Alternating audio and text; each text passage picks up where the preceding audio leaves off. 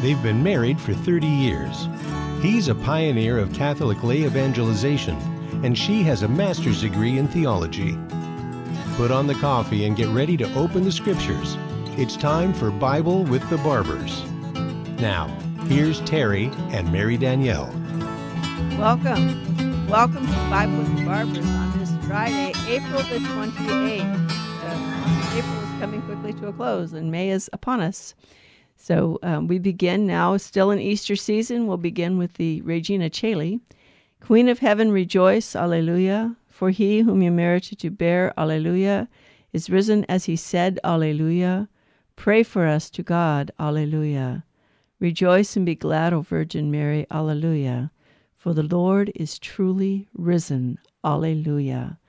Let us pray, O God, who by the resurrection of your Son, our Lord Jesus Christ, have vouchsafed to make glad the whole world, grant, we beseech thee, that through the prayers of the Virgin Mary we may rejoice to share in his resurrection through the same Christ our Lord. Amen. And we ask the angels to join us here and give us light as we study the scriptures. Sanctus, Sanctus, Sanctus, Dominus Deus Sabaoth. Pleni sunt celi et terra, gloria tua, Hosanna in excelsis. Benedictus qui venit in nomine Domini, Hosanna in excelsis. In the name of the Father, and of the Son, and of the Holy Spirit. Amen.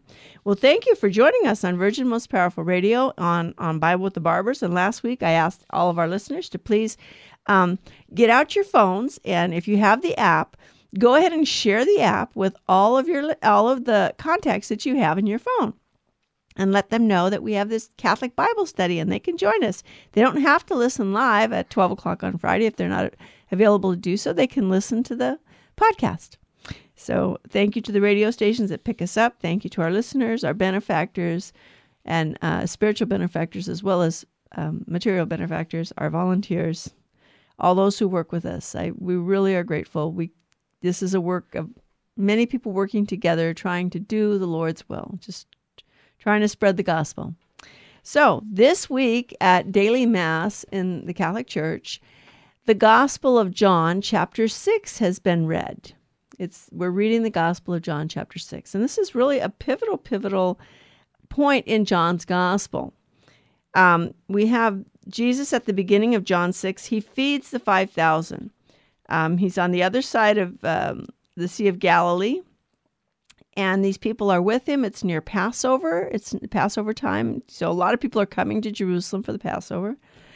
And uh, the people, Jesus says to, to Philip, he says, um, "The people are hungry. Where can we get enough food to feed them?" And Philip is like, "I don't know." and and so then um, Andrew says, "Well, you know, we got a little boy who's got five barley loaves and two fish, but how can that feed this many? I mean, this is a huge crowd." And so Jesus has them, you know, tells his apostles, everybody sit down. He blesses the bread. Okay, he blesses it, and um, he he distributes it. Okay, and there were about five thousand men. And then after they have eaten, Jesus tells the apostles to gather up the fragments so that nothing will be wasted. And so they do. And then um, Jesus perceives the intent of the people.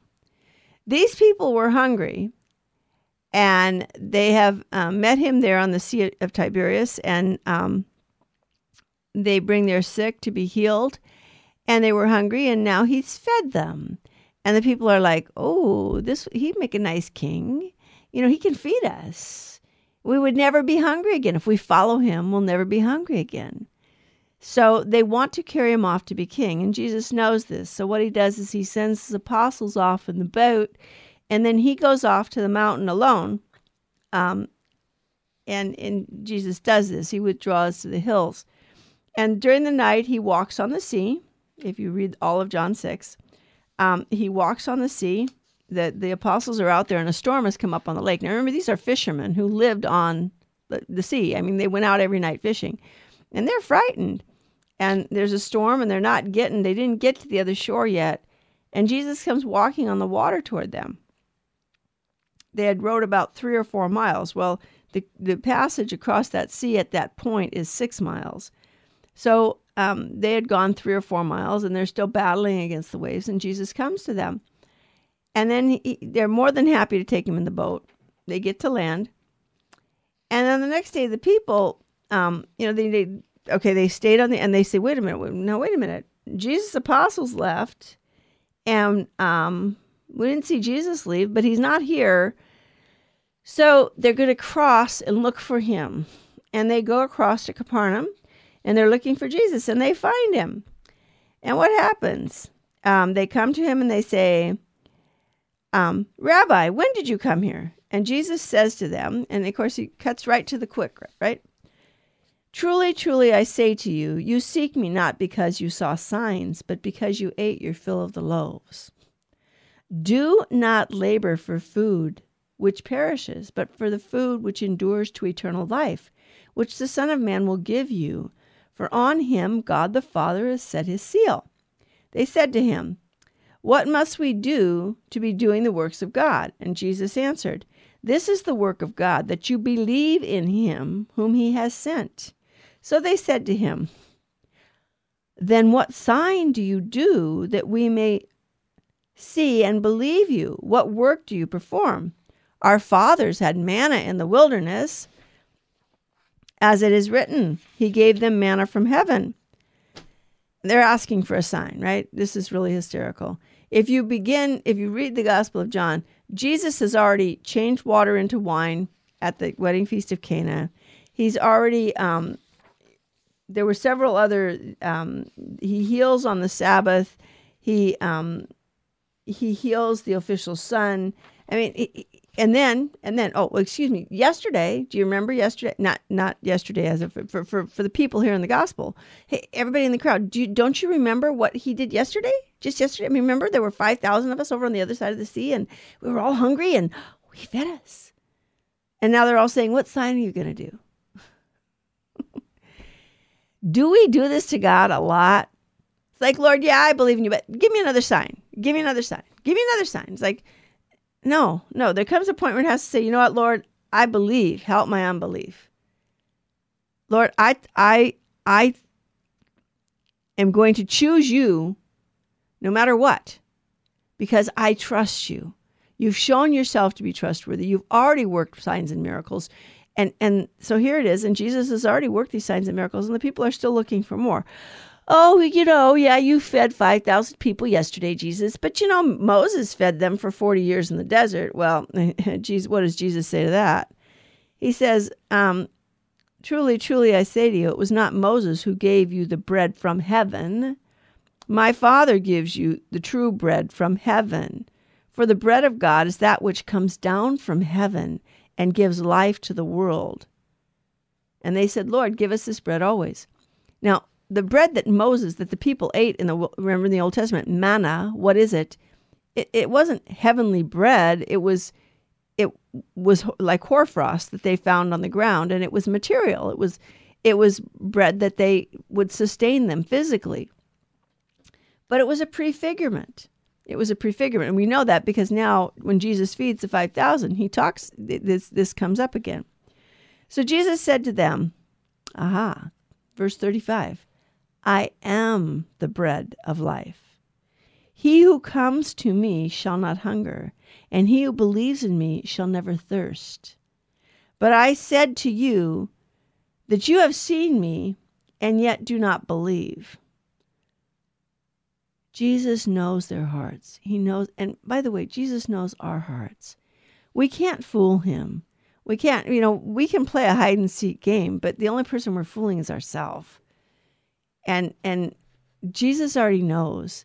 You know, when you and I'm going to bring up confession here. When we go to confession, don't be afraid to confess your sins because Jesus already knows them all. Hey, he already died to gain for us the, the, the redemption of our sins.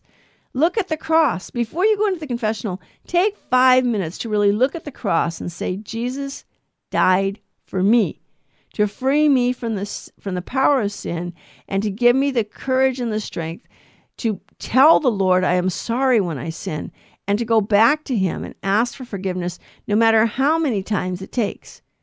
That I will always humble myself and go back to Him and say, Lord, I need your mercy. I need your forgiveness. Okay? So the work, the, the they don't believe, even though they've seen signs.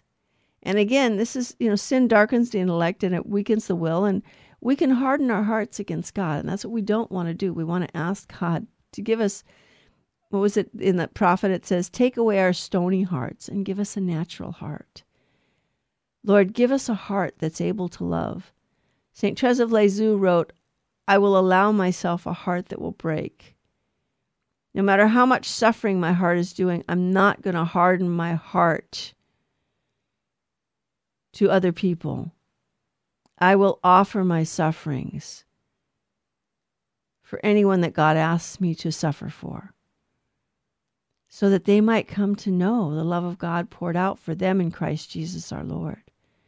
We are loved by God, so much so that He became man. You know, it's like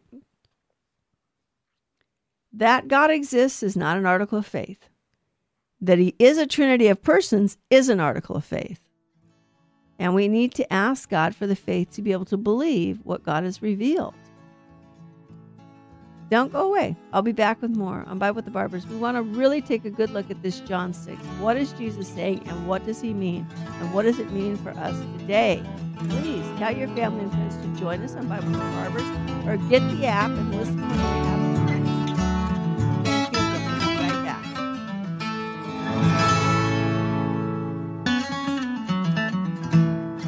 Now back to Bible with the Barbers.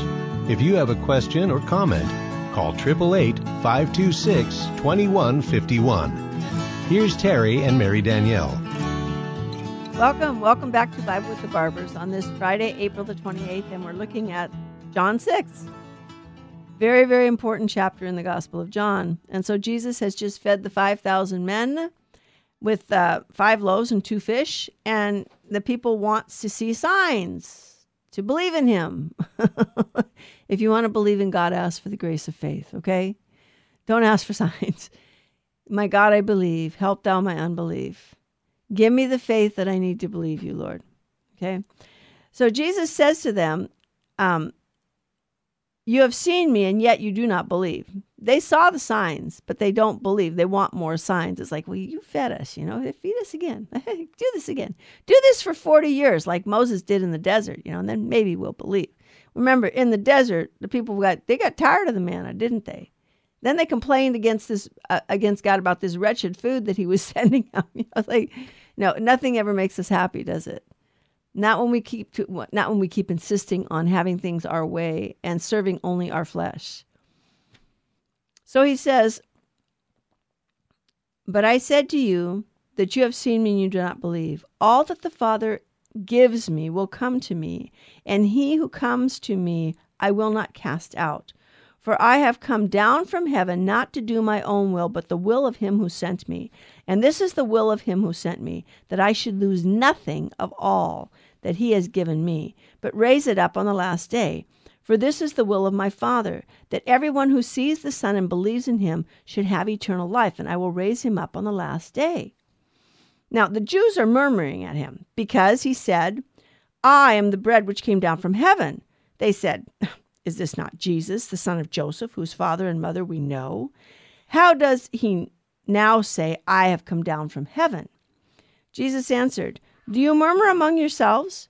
No one can come to me unless the Father who sent me draws him, and I will raise him up on the last day.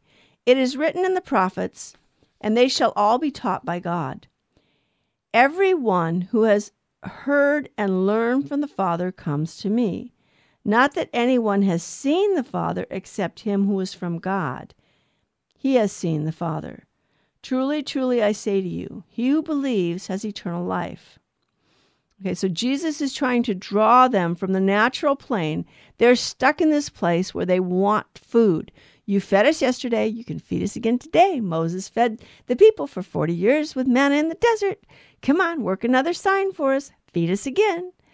Um, and he's trying to raise them to the supernatural plane. Don't be working for the things of this earth only. Yes, we have to take care of the needs of the body, but we shouldn't get stuck there. We shouldn't be just working for the needs of the body. We want to be working for the things of heaven. We want to be in union with God. We want to be doing the will of God, putting our faith in Him and asking Him for the grace to draw us into union with Himself. And then Jesus goes on I am the bread of life.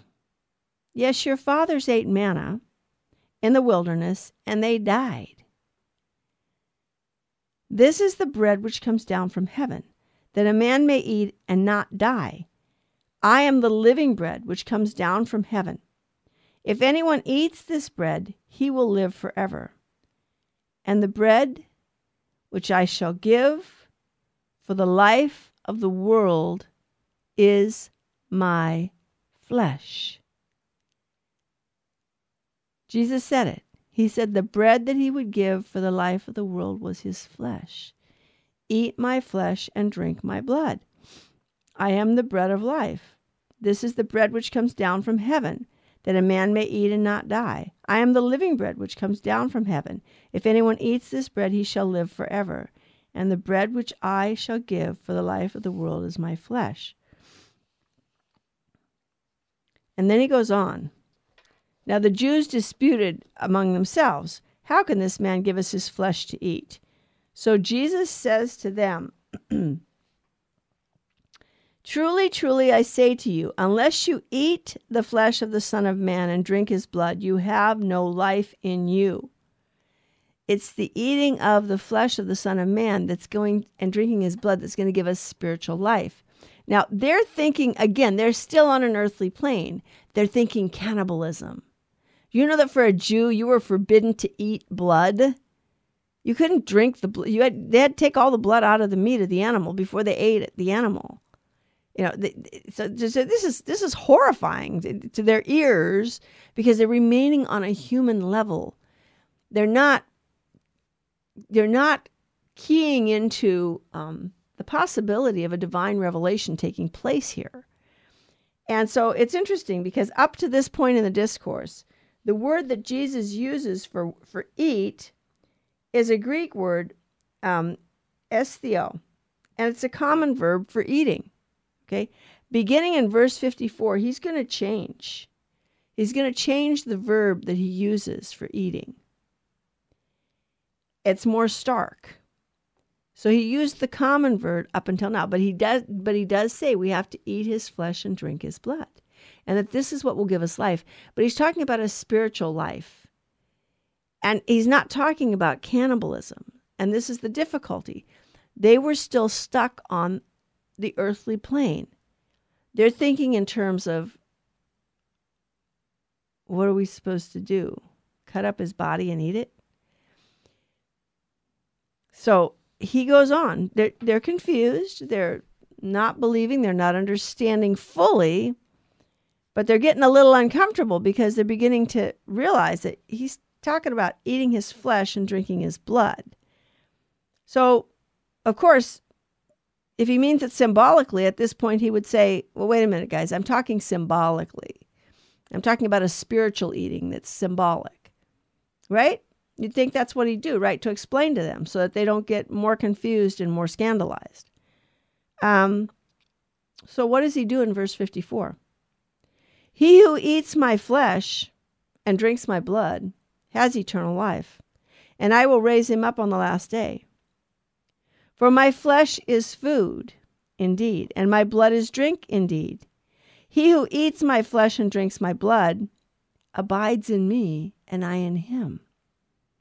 As the living Father sent me, and I live because of the Father, so he who eats me will live because of me. This is the bread which came down from heaven, not such as the fathers ate and died.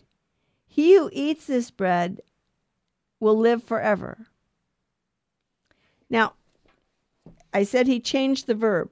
So from from the verb esthio, which is the common verb for eating in the first part, in the first few verses there, uh, John 6, 49, 50, 51, and 53, in John 6 54, 56, 57, 58, the verb is changed to trogo, and it means to chew or gnaw. And it's used to describe the feeding of animals and sometimes to describe human human eating. But it's it's used right here four times and it, it marks this shift in the vocabulary. So it's it's a graphic. Jesus is being graphic. Instead of when the people start to realize that he's talking he's he's not he's talking in a realistic way about eating his flesh and drinking his blood. And he doesn't back off. He reinforces it. No, you have to eat my flesh and drink my blood. But again, where are they seeing it? They're seeing it on an earthly plane. And he connects the eating of his flesh and drinking of his blood with the resurrection. And what's interesting is we understand that when Jesus feeds us in the Eucharist, he feeds us on his risen, ascended, glorified body. It's not cannibalism and he comes to us under the appearance of bread and wine. Catholics believe and always have, by the way, this is not this is not new. The Catholic Church didn't make this up at the Council of Trent. This wasn't this is this was the Catholic belief from the beginning. Um, we receive Jesus in Holy Communion. In communion, preceded by the Lord's Prayer, the breaking of the bread, the faithful receive the bread of heaven and the cup of salvation, the body and blood of Christ, who offered himself for the life of the world. And there's a quote here from the Fathers of the Church from St. Justin Martyr. Okay? Because the bread and the wine have been made Eucharist, Eucharisted, according to the ancient expression, we call the food Eucharist. And no one may take part in it unless he believes that what we teach is true has received baptism for the forgiveness of sins and new birth and lives in keeping with what Christ taught. In other words, we don't have a right to receive Holy Communion in terms of, well, this is anyone, I can just go take this. This is, you know, mine for the taking. No, it's not ours for the taking. Holy Communion is a gift, and it's a gift from God. and um, we have to receive it worthily. And Justin Martyr says there, you have to be baptized for the forgiveness of sins. And St. Paul warns in Corinthians, in 1 Corinthians 11, about um, the danger of eat, of receiving the Holy Eucharist without um, part, without being worthy. Whoever therefore eats the bread or drinks the cup of the Lord in an unworthy manner will be guilty of profaning the body and blood of the Lord. So we're supposed to examine ourselves. An unworthy manner, receiving Eucharistic communion can be an act of sacrilege and self condemnation if done in a state of serious sin. And for Paul, what, he, what the Holy Spirit is saying, St. Paul here, it's, it's actually a sin against the body and blood of the Lord, that we're liable for the Lord's violent death. And, and he goes on to say, For anyone who eats and drinks without discerning the body eats and drinks judgment unto himself. This is many, why many of you are weak and ill, and some have died.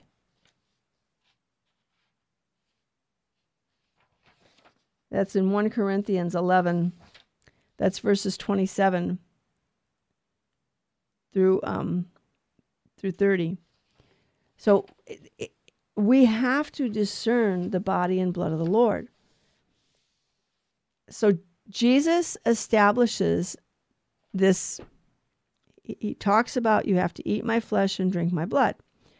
And at that point, um, you know, the people are murmuring and grumbling and you know his disciples heard it and say this is a hard saying who can listen to it but jesus knows that they murmured and he says do you take offense at this I hear the music. It's time for a break. We'll be back in just a um, short few minutes. Uh, please share that with your family and friends and church members and all the people you know that there is a Bible study, and you're welcome to join us on Virgin Most Powerful Radio. Thank you to our benefactors, our listeners, the radio stations that pick us up, all of those of you who pray for us and our volunteers.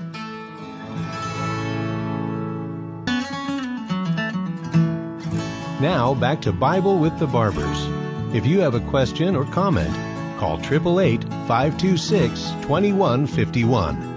Here's Terry and Mary Danielle. Welcome. Welcome to Bible with the Barbers on this Friday, April the 28th, and we're talking about John 6 and the bread of life discourse. And when Jesus tells them that he is the bread of life and they have to eat his flesh and drink his blood, and they murmur about it, he doesn't say, Oh, wait a minute, I'm just talking figuratively. They didn't mean that you really have to eat my flesh and drink my blood. Um, no, he doubles down on it and he tells them they have to. Now, it's interesting because later on, and, and I know some and this this was never an interpretation of the scripture until after um, the Protestant Reformation that um, rejected the Eucharist as being truly the body, blood, soul, and divinity of our Lord and Savior Jesus Christ. For fifteen hundred years, it was always believed that the the Holy Eucharist, that the at Mass, through the priesthood, the, that Jesus acts in the and through the priest by the power of the Holy Spirit to change the bread and wine, to change the entire substance of the bread and wine into the substance of his risen, ascended, glorified body, blood, soul, and divinity. Jesus remains the Son of Man, the God man in heaven. He still has his body, the very body that died on the cross. His scars are now glorified but he still bears those scars in heaven. He is the victim who immolated himself, who for all eternity offers to the Father this act of immolated love. So Jesus is calling us, he's trying to draw us. I will feed you with my own flesh in order to nourish your souls. But in such a manner that it's not cannibalism. He feeds us under the appearance of bread and wine he doesn't exist in the bread and the wine. The bread and the wine no longer exist after the consecration at Mass. It is really Jesus. And we know that because he said it. Okay, John 6, John is the only gospel that doesn't give the Last Supper narrative where Jesus institutes the Holy Eucharist. Because John 6 talks about what the Holy Eucharist, what the Last Supper narrative fulfills this promise in John 6. This promise is made in John 6 that Jesus will give us his flesh and blood to eat. And at the Last Supper, he takes the bread and breaks it and says, This is my body, which is given for you. And then he takes the chalice and says, This is the chalice of my blood, the blood of the new and eternal covenant, which is shed for you and for many for the forgiveness of sins. And he says after both, Do this in remembrance of me. Not a remembering as if it were a past event, but a remembrance as in the Passover, where when the Jews remembered the Passover, they understood that mystically, somehow, that past moment was present in their midst right now. And so we too, the consecration of the bread and wine are separate. Why? Because Jesus really died. He really is a victim. You, have to break bread to eat it, right? It has to be broken. His body would have to be broken. He came to give himself to us totally give himself. And not just spiritually, but physically. He would feed our souls by feeding us on his risen, ascended, glorified body, blood, soul, and divinity in the Holy Eucharist. The church has always believed this, and it wasn't the first heresy again that that was came up was Berengarius in the ten or eleven hundreds, and there was some, and he was an archpriest or something. Anyway, Berengarius he recanted. He he he gave some teaching that wasn't true about the Eucharist, and he did recant. He recanted his teaching and and professed the true faith of the church. and it wasn't until the Protestants rebelled against the Catholic Church in the 1500s that all of a sudden you had this question about the sacraments that Jesus had established. So for 1500 years you had this Christianity that was continuous, and then in the 1500s it suddenly changed. Well, some some people like to say, well, wait a minute. It, it talks about the words of eternal life after verse 60. You know, many of his disciples are no longer going to walk. They said, this is hard to say. This is a hard saying. How can we endure it? And Jesus answers, He says to them, Do you take offense at this? Then what if you were to see the Son of Man ascending to where he was before? It is the Spirit gives life, the flesh is of no avail. The words that I have spoken to you are spirit and life. But there are some of you who do not believe. So here's the deal. He's not saying that his flesh is of no avail, because if it were, why would he die on the cross for us? He's saying that as long as you remain on the earthly plane, as long as you're thinking that I'm going to feed you eh, eh, as if it were cannibalism, or as long as you're just following me because you want enough food to eat, no, you have to be raised to the spiritual level. You have to be seeking the things of heaven.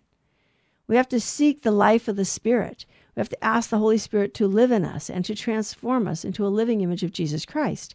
And that happens when we receive Him in the Eucharist because we really do receive Jesus' body, blood, soul, and divinity. And He transforms us into a living image of Himself. And so Jesus knew that he was losing popularity, but he's not here. He didn't come to be a popular teacher, he didn't come to tickle people's ears. He came to reveal the truth to us. And so he gives us his own flesh and blood to eat. He died on the cross for us, but he didn't leave us. He remains with us in the Eucharist to feed our souls on his own body, blood, soul, and divinity. You know, when God speaks the word, it happens. Do we believe that Jesus Christ was God? At the Last Supper, he took the bread into his hands and said, This is my body. He is God. The second person of the Blessed Trinity is speaking these words. Can God give us his flesh to eat? Well, can God become man? Can the man Jesus of Nazareth, although he's walk on water? Can he raise the dead? Can he heal the leper? Can he cure the lame and the blind and the cripple? Does he have power over his own body? He walks on water. He fasts in the desert for 40 days without food or water. Fasts and, and doesn't drink water for 40 days in the desert. Does he have power over his own body? when they were going to stone him or kill him before his hour had come? Does he escape from them? Even here in John 6, when they were going to come to make him their bread king, he slips away from them. Does he have power over nature? Does he calm the storm? Does he tell the sea, be quiet, be still, and calm the storm? Does he raise the dead? Does he cure the sick and the lame and the blind and the deaf and those who can't speak and the lepers? How clearly did he have to show that he was God present among us? And he even had the uh, he even forgave sins, right? Who has the power to forgive sins except God alone? Correct. But then he gives that power to his church. Jesus established a church one church. You are rock, and on this rock I will build my church. And in, yes, I know in Matthew's gospel, you know, it says, Oh, you are rock, little rock, Peter, because you're a Petro. So you're a little pebble. But a Petra is a is a feminine noun. Petra, huge boulder, is a feminine noun. So Jesus doesn't call Peter a woman. He doesn't call him by a woman's name. He calls him by a masculine form of the word for rock.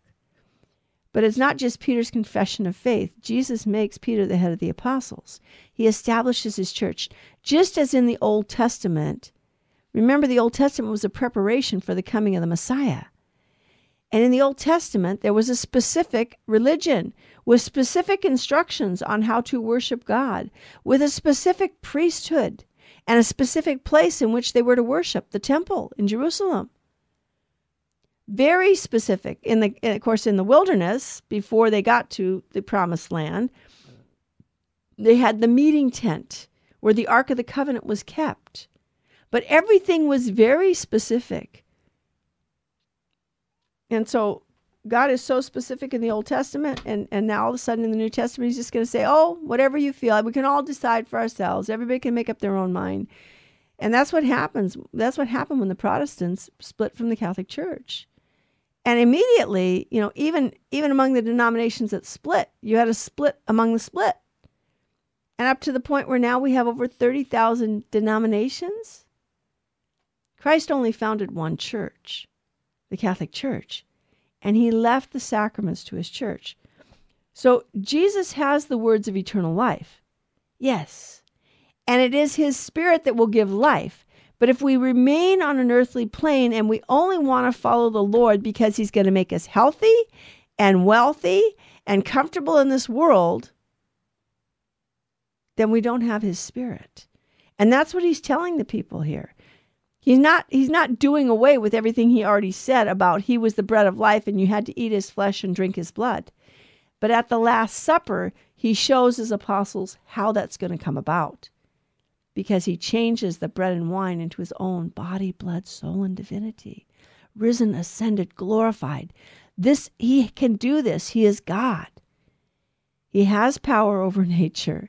He has power to command the substance of bread and wine to change into the substance of his own body, blood, soul, and divinity, risen, ascended body, blood, soul, and divinity, without changing its appearance. God is God and I am not. And I believe it because God said it and he taught it. And so we have this. And, and Jesus knew he would lose popularity. He knew the people weren't believing. So people left him. At John 6, people leave him. He, he loses he loses the, you know, as it were the what do you call the upper echelon of society that was following him. He had 5,000 men there. Believe me, 5,000 men. He had just fed them. Guess what? They're all ready to go into rebellion against Rome if he'll lead them. That's not what he's here for. He's not here to establish a worldly kingdom. And and then and then you have his disciples. And his disciples are going to leave him.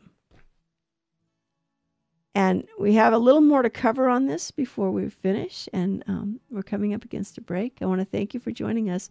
Please do share Virgin Most Powerful Radio app on your phone with all your contacts and let them know.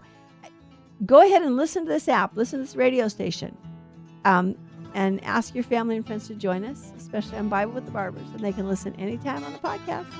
I'll be right back with more. Now back to Bible with the Barbers. If you have a question or comment, call 888 526 2151.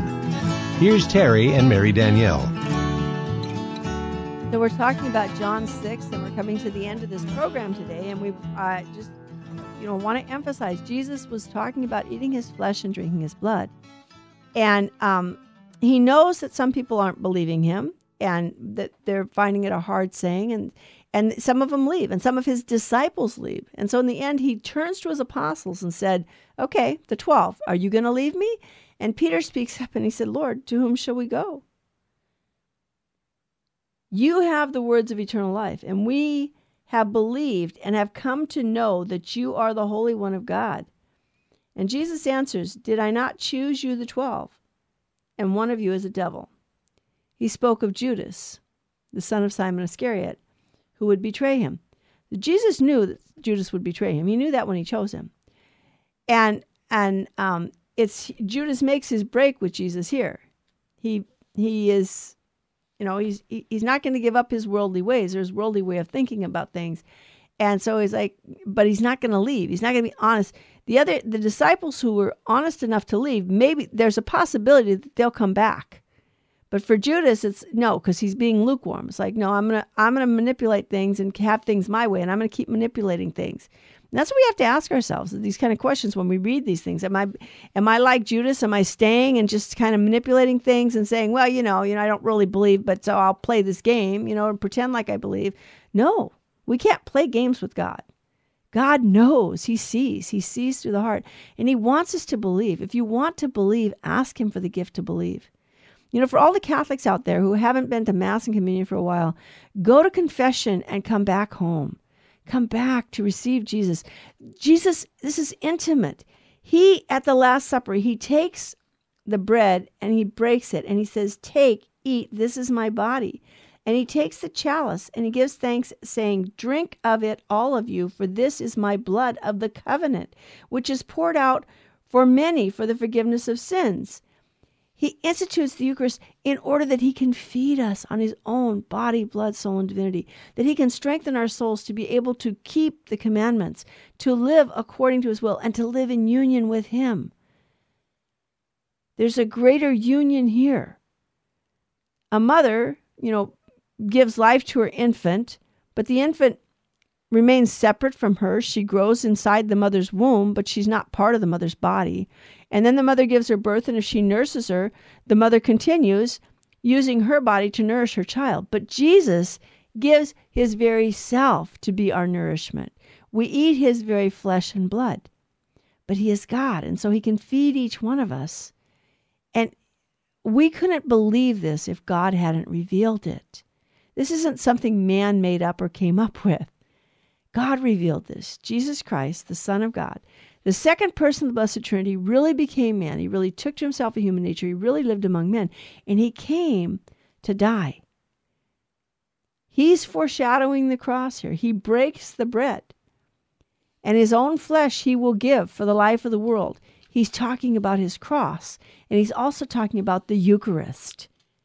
Not just the cross. Yes, his own flesh he will give for the life of the world. He will die on the cross for us. But more than that, he will feed us with his own flesh and blood.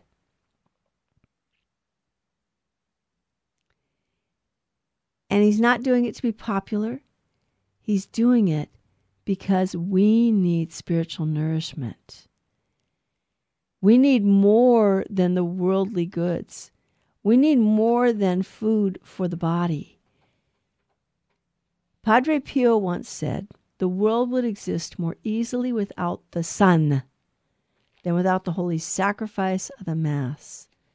The holy sacrifice of the Mass is not a separate sacrifice from Calvary.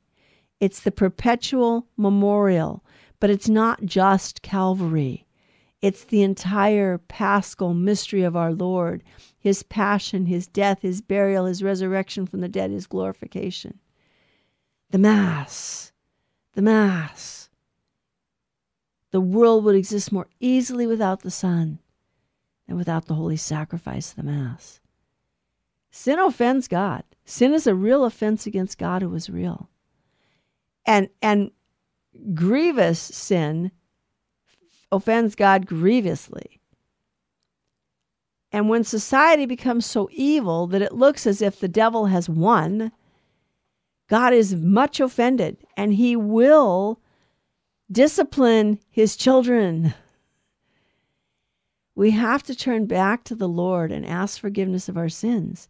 And we have to ask for the grace to believe all that He has revealed. I remember once Father Fessio came to Southern California. This was in the um, 1989, actually. I believe it was Holy Week of 1989. And he came to speak um, at a pro life conference, an Operation Rescue rally. And he spoke at a, uh, we, we were in Anaheim, and there was this big uh, I don't know, we they'd rented a big building. Operation Rescue had rented this big building, and Father Fessio talked about we need to end abortion. Abortion is a horrible crime, and we need to end it. But then Father Fessio said something that really made a lot of people uncomfortable. He said, "There's a, something worse, though, present in our world than abortion that we need to end. We need to end the divisions among Christians. We need to come back." to the truth of the faith that Jesus Christ revealed and start living the fullness of the faith and and become one church again. Not a new church, the one church that Jesus Christ founded. We need to live. We can't invent a new church. Christ founds the church. he founded his church. And it, it, it is everything, all the truths, all the that Jesus revealed, all the sacraments that he gave, all the means of salvation exist in the Catholic Church. And if you go back and read the fathers of the church, you find out that they believed there were seven sacraments. They believed that Jesus Christ was really present, body, blood, soul, and divinity in the Holy Eucharist. Just like Paul said, if you go to Holy Communion unworthily, you're eating condemnation because you're guilty of the body and blood of the Lord. You're guilty of killing him. So we repent of our sins. God is merciful. He doesn't want us to remain in our sin. That's why He gives us His own flesh and blood to eat in the Eucharist. That's why He gave us seven sacraments to free us from sin and the power of sin and to accompany us because we are weak. We do need God's help and we do sin. Confession. Why did he establish the sacrament of confession? So that we could confess our sins and get back in the graces of God and continue to receive him in the Eucharist because by receiving him in the Eucharist worthily and, and by discerning that it's really his body, blood, soul, and divinity, and that by receiving him, I am united to all the members of his body. You know, that the church the church is the body of Christ, and we are individually members thereof. It's his mystical body. And he feeds us on his own flesh and blood in the Eucharist. John 6. And so, yeah, John's gospel doesn't have the institution narrative from the Last Supper because he has the bread of life discourse in John 6. And all three of the gospels, Matthew, Mark, and Luke, that excuse me, all three aspects that had already been written when John wrote his. John wrote his gospel last. Matthew wrote his gospel while Peter and Paul were in Rome laying the foundations of the church there. And Matthew wrote his gospel in the Hebrew language. We've lost the Hebrew, but the Greek was passed on to us. It was translated into Greek. That's the witness of St. Irenaeus. And by the way, that's the footnote in the Second Vatican Council document as to when and how the Gospels were written. Matthew, the Apostle Matthew, Levi the tax collector, wrote his Gospel in the language of the Hebrews while Peter and Paul were in Rome laying the foundation of the church there. Upon their departure, Irenaeus goes on in his witness, Mark wrote the gospel as it had been preached by Peter, and Luke wrote the gospel as it had been preached by Paul. Later, John wrote his gospel. And John, being aware that of the threefold aspects of the gospel that had already been told and were so similar, he told those things which hadn't been told, and he didn't repeat anything unnecessarily. And so, since the institution of the Holy Eucharist had already been written three times in the Gospel, in the in the three aspects of the Gospel, Matthew, Mark, and Luke, and and also in the letter to the Corinthians, Paul writes it in his letter to the Corinthians. John had no need to repeat that. So he put John 6 in his gospel to say, yes, Jesus promised us he would give us his flesh and blood to eat. And as a matter of fact, he commanded us to eat his flesh and blood. And at the Last Supper, he made that possible. God doesn't command us to do something that's impossible. Yeah, he commands us to do things that are beyond our strength if we're relying on ourselves, because he commands us to love. Love the Lord your God with your heart, mind, and soul, with all your strength and love your neighbor as yourself. But at the Last Supper, Jesus said, Love your neighbor as I have loved you. It's like, whoa. So Jesus, St. Therese of Lisieux prayed, Jesus, give me your heart. Lend me your heart with which to love my neighbor so I can love my neighbor as you have commanded. But when Jesus gives us a command that's beyond our own power and strength to carry out, he's going to give us the means to do that. And he commanded us to eat his flesh and drink his blood. And he didn't mean it symbolically. When people left him because they took it literally, he didn't correct them and he didn't stop them from going away. He let them leave. And so he really meant it. And at the Last Supper, he really made it possible by changing bread and wine, the substance of the bread and wine, into the substance of his body, blood, soul, and divinity. And this is the constant faith of the church from the beginning. Go back and read the fathers of the church. Read the fathers of the church and see what they wrote. They explain to us what the disciples taught. And it is the church who gave us the scriptures. The scriptures didn't come to us directly from God in the sense of God dropped a book down. It was the church who said, This is the canon of scripture. It was the Catholic Church. And it was in 394, 397, and 419, I believe. There were several councils and synods there. And they gave us the canon, and that canon was codified at the Council of Trent. It wasn't changed, it was codified because certain of the Protestant reformers rejected certain parts of the scripture. Scripture that had been held by the church since the, the late 300s and the early 400s when it was declared by the bishops of the Catholic Church. We are coming to the end of this program.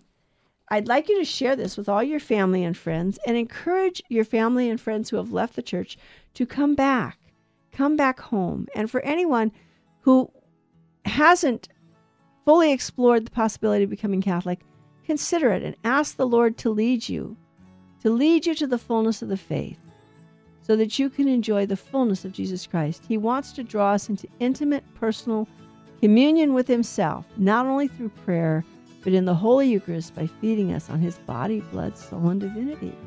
Thank you again to all the radio stations who pick up our signal. Thank you to our benefactors, to those who offer their prayers and sufferings for us, for all of those who listen. Thank you for sharing this app and all this information about Virgin Most Powerful Radio with all your family and friends and church members and so that uh, we can grow this apostolate and more and more people can come to know and love the Lord our God and fall more deeply in love with Him